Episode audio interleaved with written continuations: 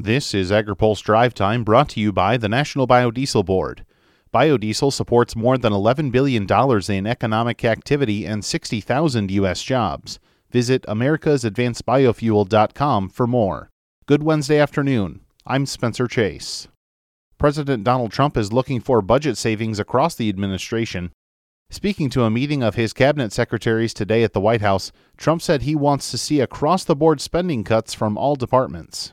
Uh, I'm going to ask everybody to come back with a 5% cut for our next meeting. I think you'll all be able to do it. There may be a special exemption, perhaps. I don't know who that exemption would be. If you can do more than five, some of you will say, hey, I can do much more than five. Trump says he's pursuing a beefed up version of the penny plan, where one penny out of every dollar of spending is put aside to pay down government debts. Instead, he calls this the nickel plan. He didn't elaborate on whether or not the cuts would be focused on mandatory or discretionary spending. The administration also sought to sell its deregulatory efforts at the cabinet meeting and earlier in the day in the Oval Office. President Trump said the administration's current regulatory approach will continue into 2019, but might not be necessary after that. No administration has knocked out as many as us, and we have a long way to go. At the same time, we will have rules, regulations, and other standards which we need, we have to have, but we have knocked out tremendous numbers of unnecessary regulations. We've removed more regulations, and we will continue to get rid of regulations. I think within a period of about another year, we will have just about everything that we've wanted. And one of the reasons the economy is so strong is that we're not hampered by the ridiculous regulations that we were getting rid of and are getting rid of. Trump had a number of guests from across the country during his remarks, including Missouri Ag Director Chris Chinn. It was a great opportunity to be able to thank President Trump for everything that he's done to help the agriculture community by getting the government out of our way and off our backs. She says the assembled group had a chance to give Trump a local perspective on how his regulatory approach was working. So we had really great dialogue. Um, President Trump really wanted to hear our stories. What is happening back in our hometowns, our home states?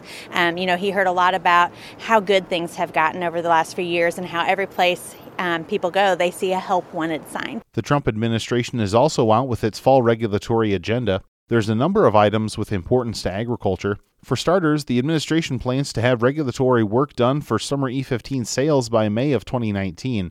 The summer driving season and the current E15 sales cutoff begins in June. Final action on the Department of Agriculture's GMO labeling rule is expected next month. That rule is currently under regulatory review at the Office of Management and Budget.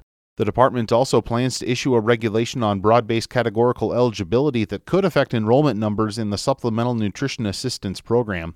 For more on the administration's new regulatory approach, including an updated timeline on the Waters of the U.S. rule, check out the story from Steve Davies on agripulse.com. A former ag secretary says support for ag research isn't as strong as he'd like it to be, but it's improving. Speaking at the World Food Prize Borlaug Dialogues, former Congressman and Ag Secretary Dan Glickman says he thinks ag research is broadly moving in the right direction, but he suggests appealing to consumers could offer more support. The thing we need to do more of, I believe, is to somehow identify benefits to the consumer.